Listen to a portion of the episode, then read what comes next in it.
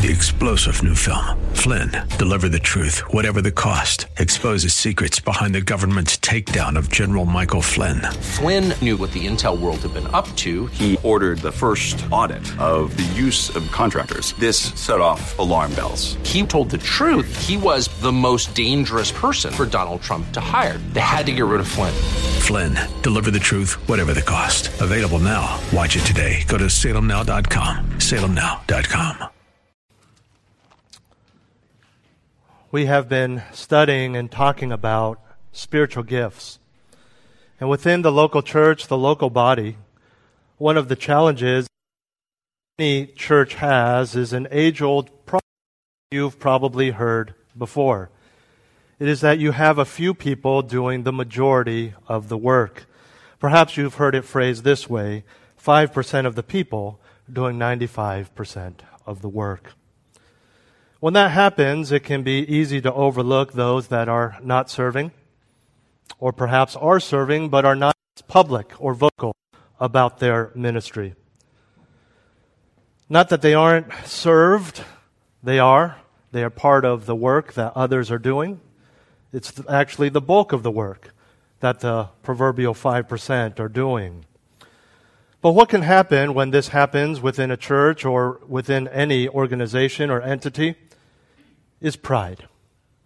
The belief among the 5% that they are special, that they are better. In fact, if you allow this to go on too long, they start even thinking that they are necessary and nobody else is, which can in turn further encourage the lack of service among others because they are not asked to serve, nor are they treated as necessary. Paul addresses this issue in our passage this morning. I invite you to turn with me to 1 Corinthians chapter 12 as we're in the home stretch of this chapter, verses 21 through 26. 1 Corinthians chapter 12, verses 21 through 26. He continues with the illustration of the human body and says, And the eye cannot say to the hand, I have no need of you. Or again, the head to the feet, I have no need of you. On the contrary, it is much truer that the members of the body which seem to be are necessary. And those members of the body which we deem less honorable, on these we bestow more abundant honor. And our less presentable members become much more presentable, whereas our more presentable members have no need of it. But God has so composed the body, giving more abundant honor to that member which lacked so that there may be no division in the body, but that the members may have the same care for one another. And if one member suffers, all the members suffer with it. If one member is honored, all the members rejoice with it. In this passage, I want to offer you three realities. Three realities of every believer and the church. We're talking about spiritual gifts. We're talking about service. Three realities of every believer and the church. If you misheard me and wrote down every believer in the church, same thing. All believers are part of the church. And these realities speak to the call to, the privilege of service, the reality we have seen that all believers have been given a spiritual gift that is to be used for the common good. Our first reality of every believer and the church is that everyone is imperative. Everyone is imperative. Everyone is necessary. Let me read for you again verses 21 and 22. And the eye cannot say to the hand, I have no need of you, or again the head to the feet, I have no need of you. On the contrary, it is much truer that the members of the body which seem to be weaker are necessary. As we saw in the previous section, in verses 15 through 20, Paul personified the parts of the human body, gave them a voice as if they could speak to one another, as they, as if each body part could think. Of course, he's relating that to each member or body part of the church. And in that section that we saw a couple weeks ago, he addressed the individual who may have thought that he or she was not necessary. Well, because I'm not the worship leader, they don't need me to serve. Because I'm not a deacon, they don't need me to serve. Often because of the seeming lowliness of their gift, especially in comparison to what the Corinthians were touting as the better gifts. Specifically, the gift of tongues was the one they really liked. In other words, in that passage, he was addressing those who felt they could not or even should not serve because they weren't really part of the body. The foot, for example, saying that it's not a part of the body because it's not a hand. This is all review from last week or two weeks ago. Here in our passage in verses 21 through 22, Paul, of course, continues the illustration, but now addresses not those who are lacking self confidence, but those who may have too much of it because they esteem their own gifts so highly, they think there is no need for anybody else, especially those with a so called lesser gift. Whether it's the very significant eye saying to the hand that it has no need of the hand, or the head. Here, a physical human head in the analogy, not a reference to Christ. Saying the same thing to the feet I have no need of you. And Paul is saying nobody can truly say that because it just wouldn't be true. And the reason nobody could say that is because everyone is needed. Everyone is imperative. We've seen this principle over and over again from different angles, but perhaps this illustration will really drive home the point.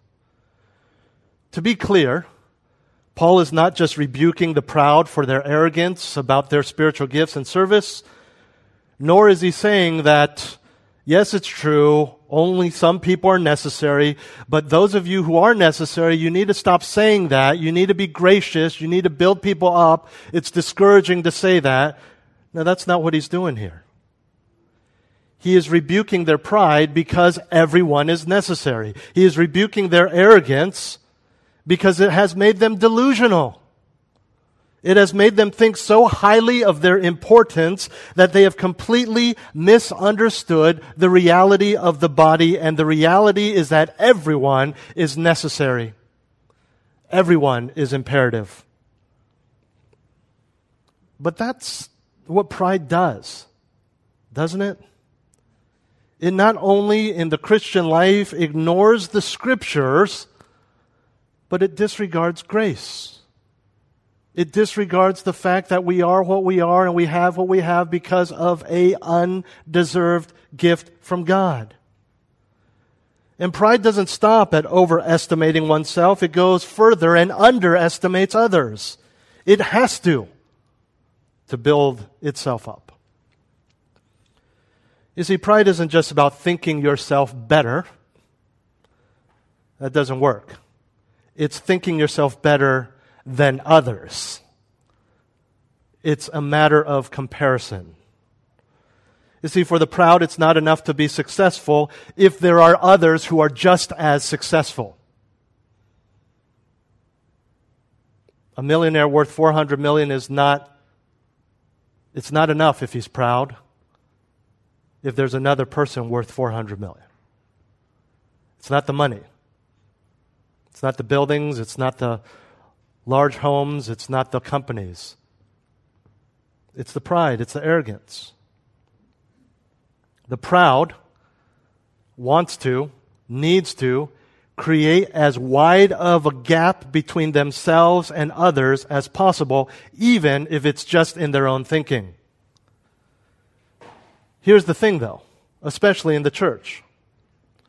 No matter how high you build yourself up, there's only so far you can go beyond reality.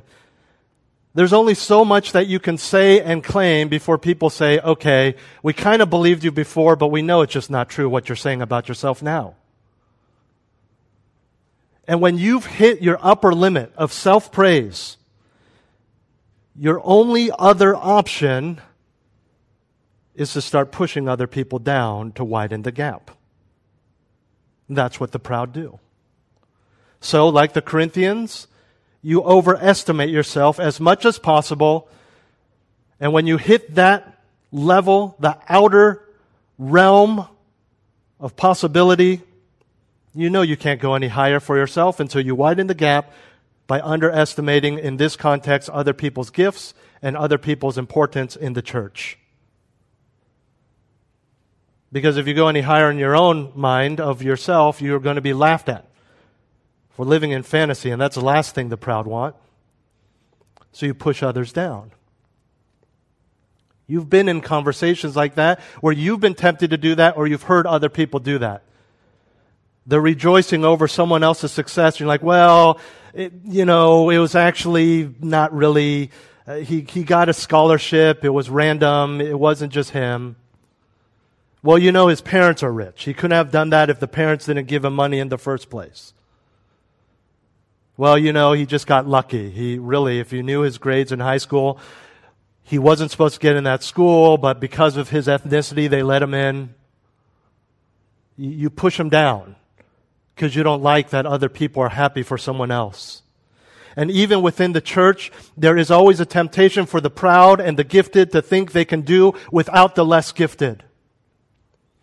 So we see Paul rebuking those who think they're all that the church needs, all that the body needs, while at the same time, secondarily, not, not directly, encouraging those he addresses in the last section who think they're not necessary. You are necessary. Building on last time, you can't say that you're not necessary because you're not that person. And no one can say you're not necessary just because they're arrogant and proud and because they seem to do more up front on a Sunday morning. Again, this isn't just Paul being nice. He is, and this is very important, guys, and we, this is what he's doing throughout this chapter. He is developing a theology that will keep the church from self destructing. That theology of the church is that all believers are the church, meaning all believers have been created in a way and placed in a way that all are necessary. See, he's not just being nice. He didn't just get word from someone from Corinth that says, you know, they're being mean to the people who aren't necessary.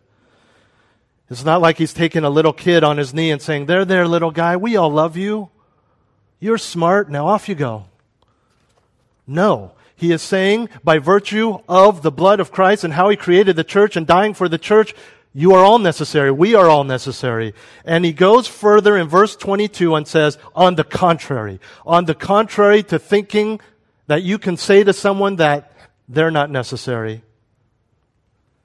These members of the body that you arrogant think are useless are actually not just necessary, they are vital to the body's exper- ex- uh, existence. And he calls them weaker. The weaker members are necessary. What is this? Who are the weaker? In the illustration of the human body, which he goes back to here, uh, don't get confused because English can mean many things. This is not weaker in the sense of like a smaller mus- muscle, like a finger versus a thigh. Not weaker in the sense of being unnecessary. Obviously, this would contradict his whole point here. In the analogy of the human body, what is a weaker part of the body? Let me try to help you understand it by this. Weaker refers to the idea that you can punch stronger parts of the body, such as my chest, or slap me in the, the face, and ultimately I will be fine. But you can't do that to the weaker but necessary parts of the body. So think about it. Which parts of the body could you not physically hit or even touch and they still survive? The heart, the liver, the lungs, the kidneys, the vital organs which in God's design have been protected by bones and muscle and skin. And yes, those are the most vital parts of the body. They're not visible, they are internal, they are protected and weak in that they cannot be exposed to the elements or to human touch. But you cannot exist without them. Look at the analogy hands, feet, eyes. You can live without those. People do. But you can't live without a heart, without lungs. You can't survive very well if you had a gaping hole and rocks and debris were landing inside of your body and contaminating your internal organs. You see, in ministries, some of the most crucial ministries are the ones that are not obvious. They are hidden, they are unknown. The faithful prayers, the sacrificial donors, the biblical rebukers, the consistent evangelizers. Oh, but you don't preach, so you're not necessary. You don't play music, so you're not necessary. Or for the Corinthians, you don't speak in tongues, so we don't need you. But where would we be? Where would this church be without your prayers? Where would the church be without your anonymous donations? Where would the church be when there's no Christian in sight, but you are in the midst of unbelievers preaching the gospel? You're the vital organs. We need to be humble regarding our service. Not a false modesty that keeps you from serving. Oh, they don't need me. I'm just nothing. There's no place for that but understanding the grace of God in making you who you are and giving you what He has given you. Even if what He has given you is introversion and a so called lesser gift. You are still needed. And you may be vital to our existence. But what about praise and honor for these people? Isn't it justifiable for some upfront ministries to think themselves better when they get all the attention? When you dominate an hour of service with a 45 minute sermon, with music, with announcements, with reading scripture? Not in God's eyes. And this leads us to our second reality of every believer and the church. Everyone is important. Not just necessary, but important. Look at verses 23 and 24. And those members of the body which we deem less honorable, on these we bestow more abundant honor, and our less presentable members become much more presentable, whereas our more presentable members have no need of it. But God has so composed the body, giving more abundant honor to that member which lacked. What is this talking about? What are the less honorable and less presentable parts of the human body? Well, the clue is in the word presentable and what the Greek word means. It speaks of decency, propriety, and modesty. So the less presentable members of your physical body would speak of shameful, indecent, unpresentable members. Yes, he is talking about your private parts, your sex organs, they are less presentable. They are less honorable. But we bestow on them more abundant honor.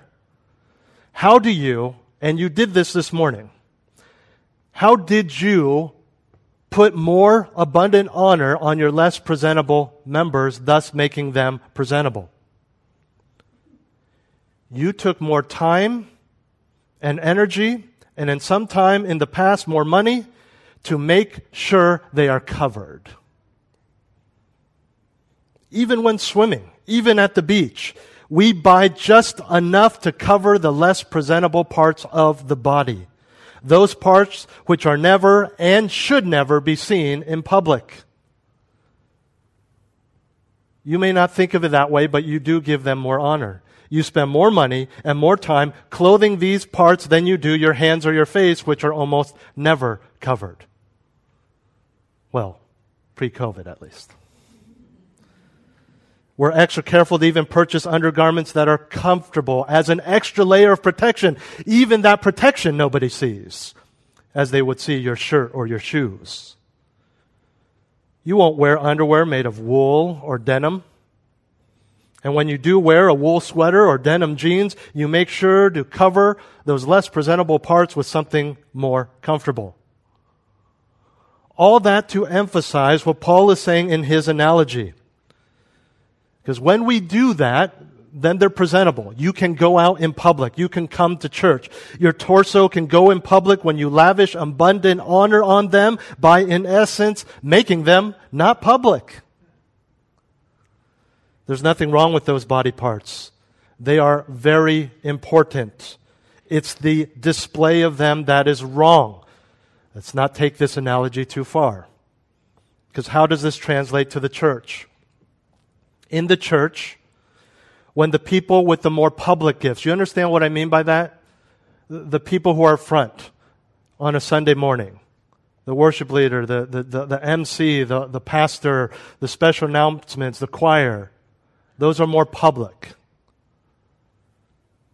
When the more public people with the more public gifts think that it's a shame to have a ministry that's not done in front of others, they are wrong. They're wrong. And in fact, they need to go the opposite way and give those people more honor. Status seekers often misconstrue humility as embarrassment. I'm going to say that again. Status seekers often misconstrue humility in others as embarrassment. Think about our country. We are fine without our astronauts, our sports figures, and our modern day philosophers, which frankly are people like Oprah for the world. We're fine without them. But as a nation, we would not exist without day laborers. Just as with our sensitive areas, we must protect and appreciate those with, with, with less noticeable gifts that are vital to the church. In your pride over your skills and education, you may look down on the cook and janitor, but you dare not get rid of them. Like we are in so many ways, we are to be countercultural and bestow honor on those the world deems insignificant. Paul goes on and says in verse 24 that the quote, more presentable members have no need of it because it comes naturally. I am already recognized because I am up front every week. But there are those who do more than I do and they are unseen. In fact, some of you make the mistake of thinking they're not serving at all. But all of us are important. The reminder of that is found in referring once again to how God, in His wisdom as sovereignty, has made the body, the church, the word composed or combined in the NIV means mixed together. Not mixing randomly and hoping for the best, but the picture is of, a, is of a genius musician composing a symphony, mixing together the notes and instruments precisely for a masterpiece an architect, a painter, whatever it may be, even a chemist. And for God, it's mixing the members of the church in an order that makes it function harmoniously as His masterpiece. And like a master architect who decides which part is hidden underground that nobody will ever see or is an elaborate spire to be seen from miles around and to be associated with that building. Like a painter who chooses which colors will fade into the background so you don't even notice them or which colors highlight the focus of the painting or like an omnipotent creator who chooses which organs are naturally hidden under flesh, which parts are to be covered for decency's sake, and which members are to be seen in public. So God has chosen which members of the church are to be on display and which members are to be hidden, all the while placing all of them in a way in which we are all essential to the existence of the whole whether you're the foundational beams hidden underground that you would never even know about. Even other architects walk into that building and they know they're there, but they're not sure where. Uh, it's probably right here because of where the walls are, and knowing this building, it's probably this material because it was made in this year.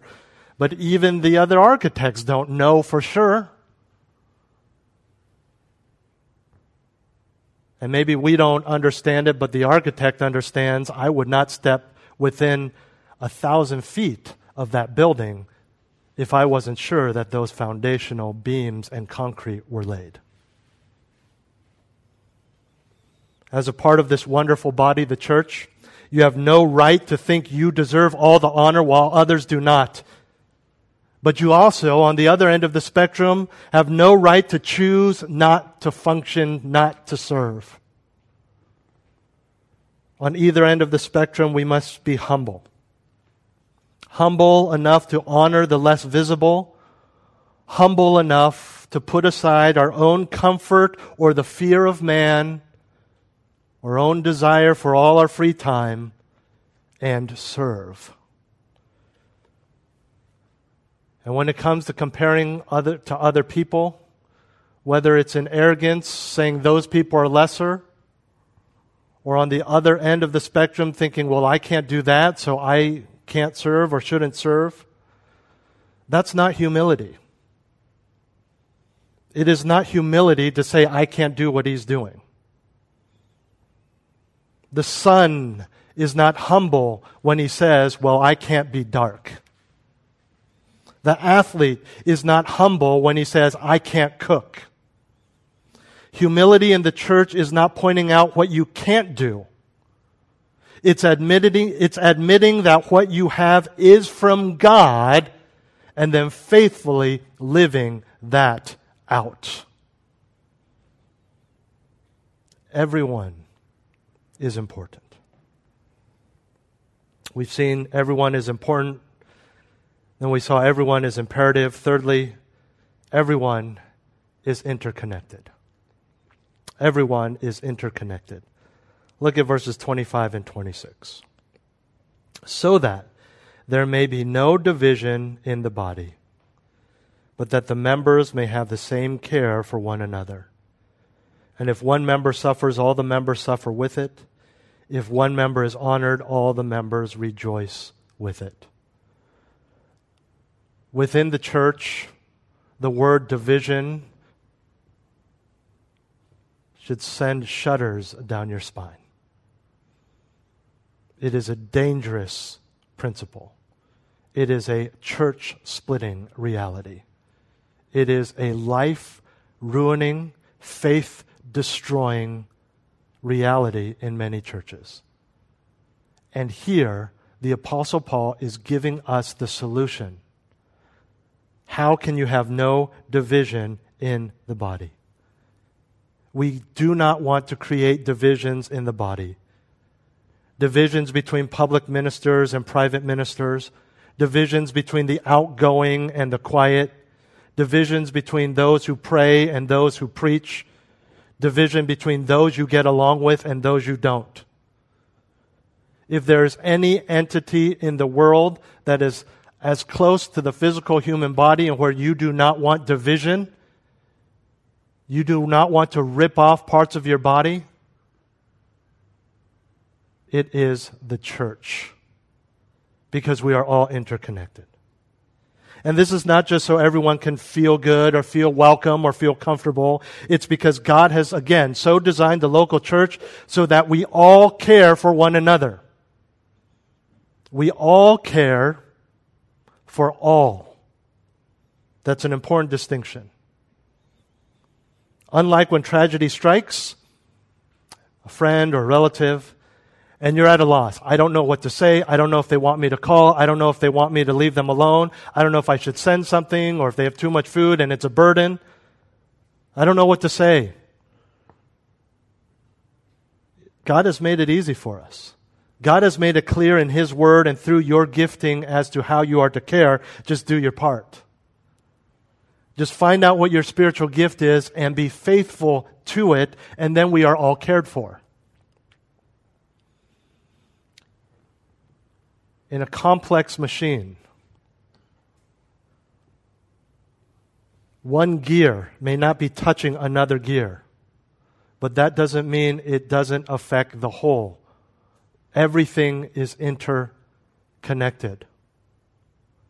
Pieces that seem to have nothing to do with another part affect the whole. do your part and you care for all of us. Not care uh, in, a, an emotional sense. Do you know what I mean? Oh, yeah, I care for you. Not a Hallmark card, but actually doing something to care for, to meet needs, to one another, each other. See, caring for others is not because you have been gifted to be a pastor. It doesn't work if I'm the only one doing it. It is not based on our role in the church. Caring for others is based on the fact that you are a Christian and are a part of or should be a part of a local church. And as a Christian, you care for others by serving, you care for others by getting involved. And you can't care if you're not involved enough to know who to care for or how to care for them. It's not enough just to pray, bless Grace Church of the Bay Area. Bless everyone in the church. What does that even mean? Do you even know what that means when you say have a blessed day? It's not a thing in the Bible. It's a church culture thing It doesn't mean anything. You don't know what that means.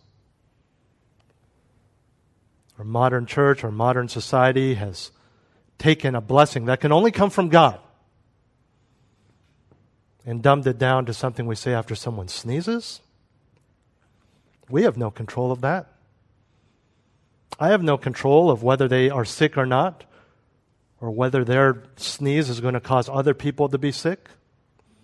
I have no control of whether you are blessed or how you view blessing. We need to care. We need to know. The, these, these platitudes do nothing. We've all felt guilty because, say, hey, I'm praying for you. And a few weeks later, hey, he's out of the hospital. Thanks for praying. Oh. I lied. I never prayed.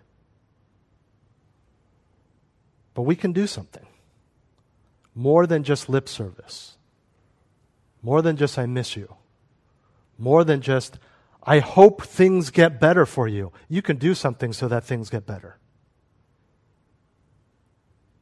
You can go to Target, buy something, and show up at their door. You can skip Target and say, knock, knock, I'm clean. I'll wear a mask. I'm going to watch your kids. Go fix your marriage. Go on a date night.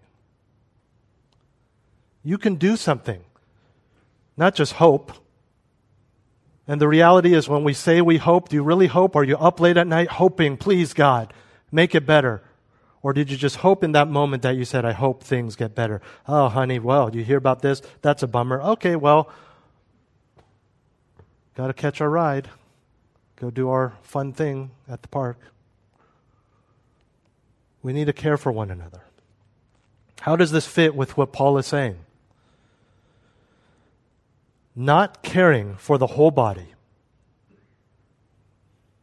is the same as saying, You are the only one who deserves honor. Because think about it. If you're not serving and caring for others, you sure are serving and caring for yourself. So, though you may not be the arrogant preacher or the arrogant whoever is up front, saying no one else deserves honor but me, you are living that out by not serving, by only honoring yourself in your own life.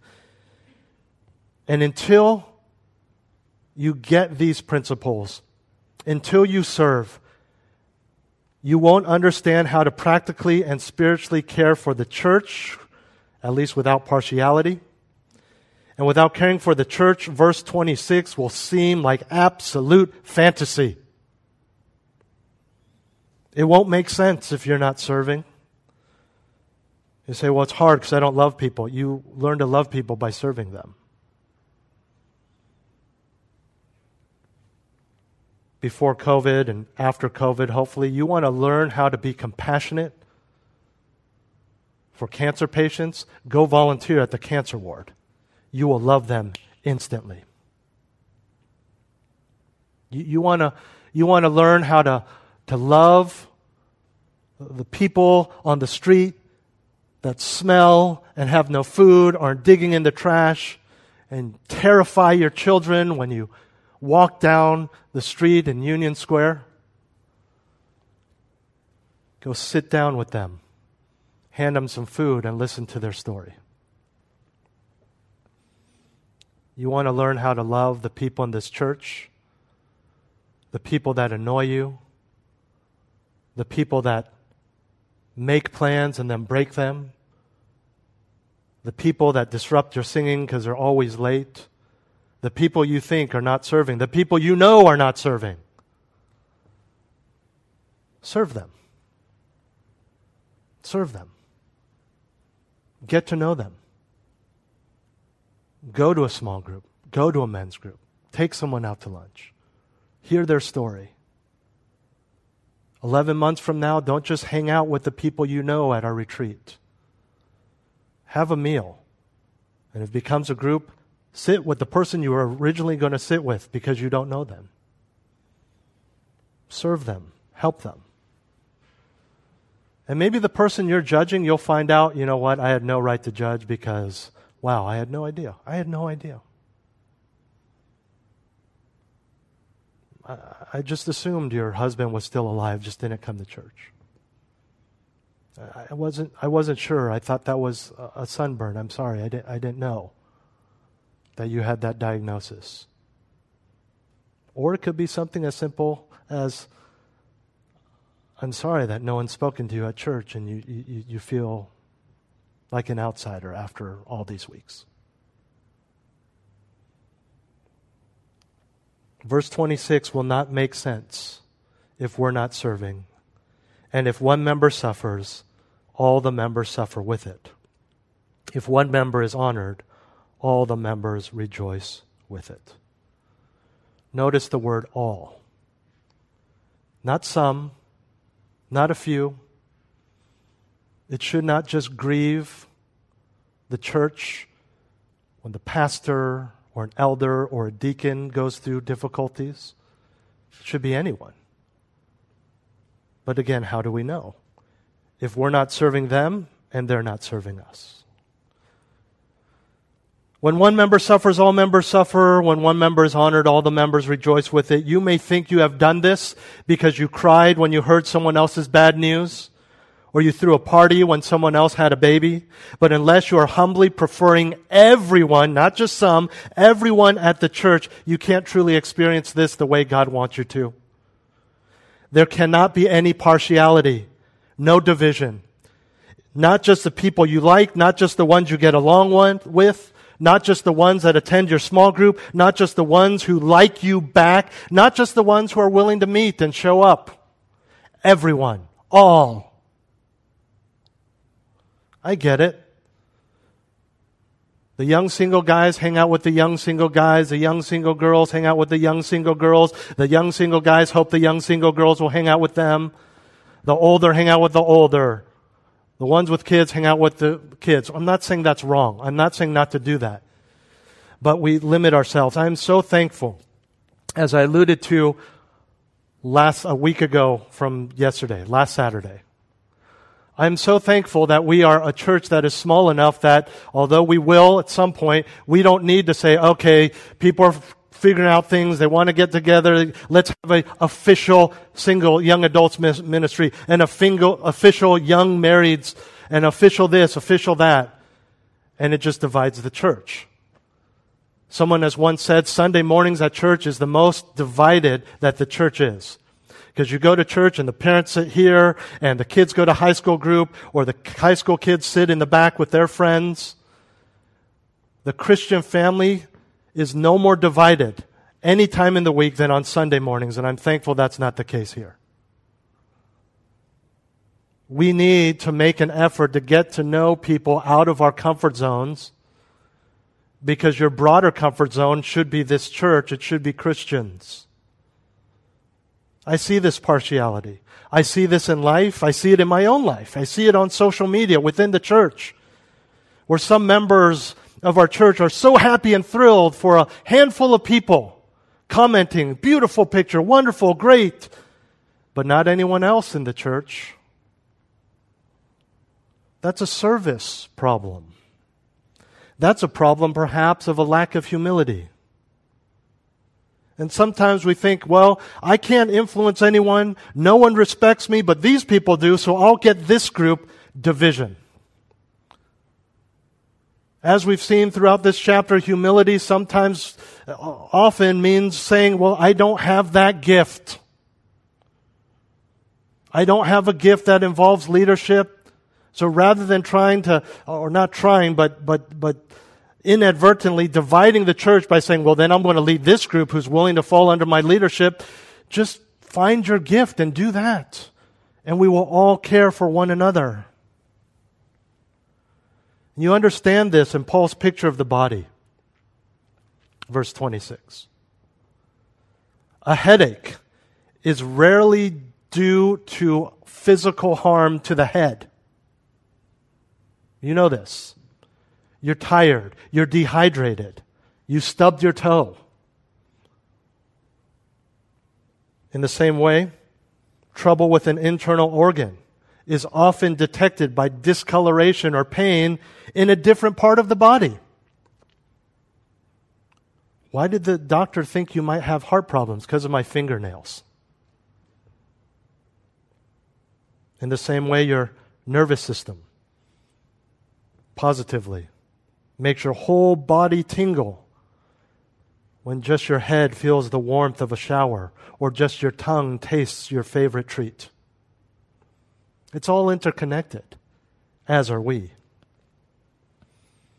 The reformer Martin Luther said this See what the whole body does when a foot is trodden on or a finger is pinched how the eye looks dour, the nose draws up, the mouth cries out, and all the members are ready to rescue and to help, and none can leave the other. So that it means not the foot or a finger is trodden on and is pinched, but the entire body. Again, when good is done to one member, that suits all the others, and the entire body rejoices therein. This is how it ought to be also in Christendom since it too is composed of many members in one body and has one mind and one heart. For such unity naturally has the effect that one is concerned in the good and the hurt of the others as in his own. Let me put that last part, the summary statement, in our modern language. You should be as concerned for anyone in the church when they experience good, when they experience pain, as you would when you yourself experience good or experience pain. My friends, the only way this is possible is through the love of Christ the love of Christ that we have experienced and the love of Christ that we are to emulate. And there is no love such as the love of Christ, which can be summarized in one word service. To serve other humans when he was here on earth, to serve the world through his death continue serving us by saving us, gracing us with gifts, blessing us, holding back wrath, pleading our cause at the throne of the Heavenly Father. Everyone is imperative. Everyone is important. Everyone is interconnected. When I say that we possibly have 5% of the people doing 95% of the work, please understand it's not this stuff. The 95% of the work is not strumming a guitar and setting up stuff, printing bulletins. It's praying. It's caring for. The 5% can't do it all. We can't pray for everyone's needs. We try, but we can't do it because we have other responsibilities. I would be spending 14 hours a day praying for you and not preparing sermons and not counseling and not shepherding outside of prayers. So we need you to do it. I can't support the church on my own financially. I can't do it. There was a time early on that I could not, I chose and could refuse a salary. I cannot do that anymore. I'm a father of three children. I can't do it. We all need to do it. I can't drive around the entirety of the greater Bay Area praying with people, delivering meals, helping people move, giving rides. I don't have time to learn the guitar, to lead worship, to pick the songs, which, by the way, takes a lot of time. Lauren spends a lot of time doing that, picking biblical songs, and he should be honored for that. We need all of your help all the things even behind the scenes. If you secretly enjoy this or want this as a 5% because you are honored, if you tell others not to serve because you don't want to burden them, then you've missed the whole point. You don't understand service. And on the flip side, if you're not serving, you too, of course, have missed the whole point. You are needed. You are important. You are interconnected with us.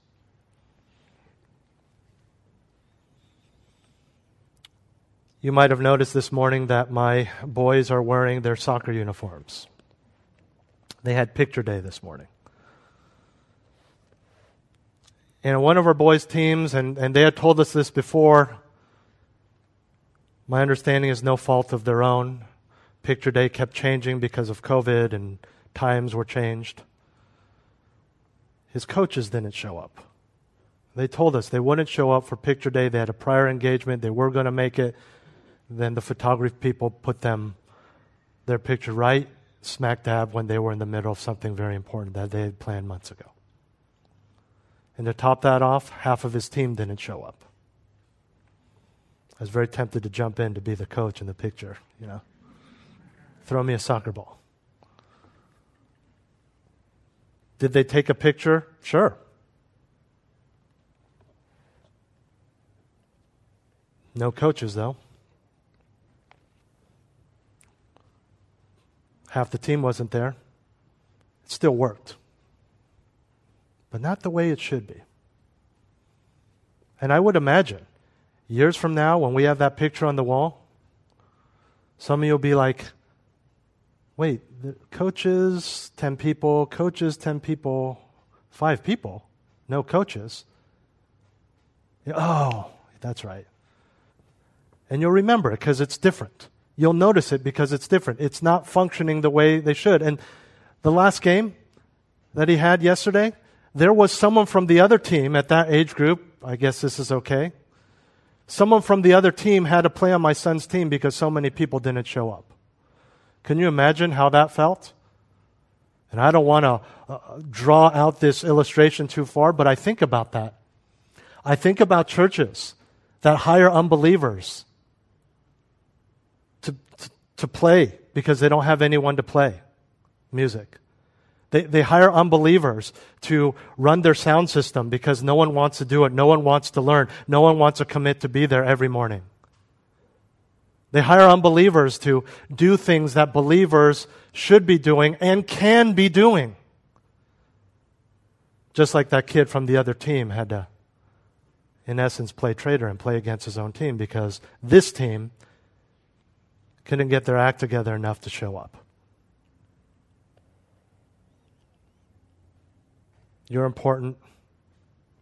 You're connected. And even when you don't show up, and I don't mean show up on a Sunday morning, I mean not showing up and using your gifts throughout the week, we're still interconnected. And we're limping, our vision's bad, our hearing's bad, we're not functioning the way we should And we're not going to ask someone from the enemy team to come join us, but what's going to happen is people are going to get burnt out. And I will tell you right now, there are people in our church who are getting burnt out. They are serving faithfully and with joy. Not in a sinful way, not in a proud way. They're getting burnt out. They're getting burnt out. They're doing too much because you guys aren't doing it. Let's serve. Let's pray. Heavenly Father, thank you so much for the clarity of your word. We're reminded of your genius in creating the human body. And we're thankful that the closest analogy to that is us, the church. We're thankful that you have gifted us so that we can do whatever we're called to be. I pray that we would recognize whatever we are the hand, the eye, the organs, whatever it may be that we recognize that and serve faithfully, no longer suppressing our service, suppressing our giving, suppressing our gift. For those of us who are doing a lot, guard us against arrogance, guard us against pride, guard us against thinking that we are the only ones necessary. May we be a church that recognize the beauty of the body, recognize that what we have is because of your grace. We pray these things in Jesus' name. Amen. Well, let's stand as we close in song, and I want to make uh, one more announcement before we sing. Let's stand together. Some of you have asked, well, I'm convicted by this series, convicted by these, this passage. I need to serve, but I don't know where to serve. I cannot emphasize enough that the majority of what God has called us to do does not and cannot happen on a Sunday morning. Because it involves things going on in your own home, in your own closet, in your own mind, in your own quiet times, in your own neighborhoods, the one another's. But there may be some of you who are gifted in ways that we can utilize you in uh, these team official ministries. And you may discover your spiritual gift by doing those. A lot of times, serving in these areas, though it may not be your sp- spiritual gift, is a way to go into those ministries and practicing the one another's. And so it's a reminder that for those of us who do stuff on Sunday mornings, that's not enough. There should be more throughout the week. But for those of you who may want to join us in some of these things but don't know where you can serve, next week's bulletin will be filled with ministries and a short description of what we do and what that would entail so that you can know. And some of you uh, are hearing this for the first time, but I'm going to ask the team leaders at the end during the announcements next week. I will explain each of those ministries. It's going to be a little long, but bear with me. They'll be standing there so you can know who they are, who our choir director is, who our worship leader is, who helps team, all of those things. And if you want to serve in those areas, they'll stick around, staying on the side, and then you can talk to them or just get more information. So, team leaders, be prepared to, to be there. Be prepared to take some sign-ups or give some more information. That's for those of you who have asked for a list. How can I serve? We want to make those open to you. And I want, and I'll emphasize this next week. A lot of these aren't just opportunities to serve. A lot of these are uh, great needs where some of these ministries are in desperate need of help, and they're very important, such as the worship team and children's ministry. So be in prayer for that and be on the lookout for that. Let's sing together. Three star general Michael J. Flynn, head of the Pentagon Intelligence Agency, knew all the government's dirty secrets. He was one of the most respected generals in the military. Flynn knew what the intel world had been up to, he understood its funding. He ordered the first audit of the use of contractors. This set off alarm bells. The explosive new documentary, Flynn deliver the truth, whatever the cost, and covers the facts behind this scandal. Flynn told the truth. He was the most dangerous person for Donald Trump to hire. I find out the worst enemy that I'm going to face in my life is right here in America. They took my assessment and they wanted me to change it. And I was like, I'm not changing it. They had to get rid of Flynn. With in depth interviews, archival footage, and never before seen personal records of the man behind the headlines. I just felt like I was drowning. Flynn, deliver the truth, whatever the cost. Available now. Watch it today. Go to salemnow.com. Salemnow.com.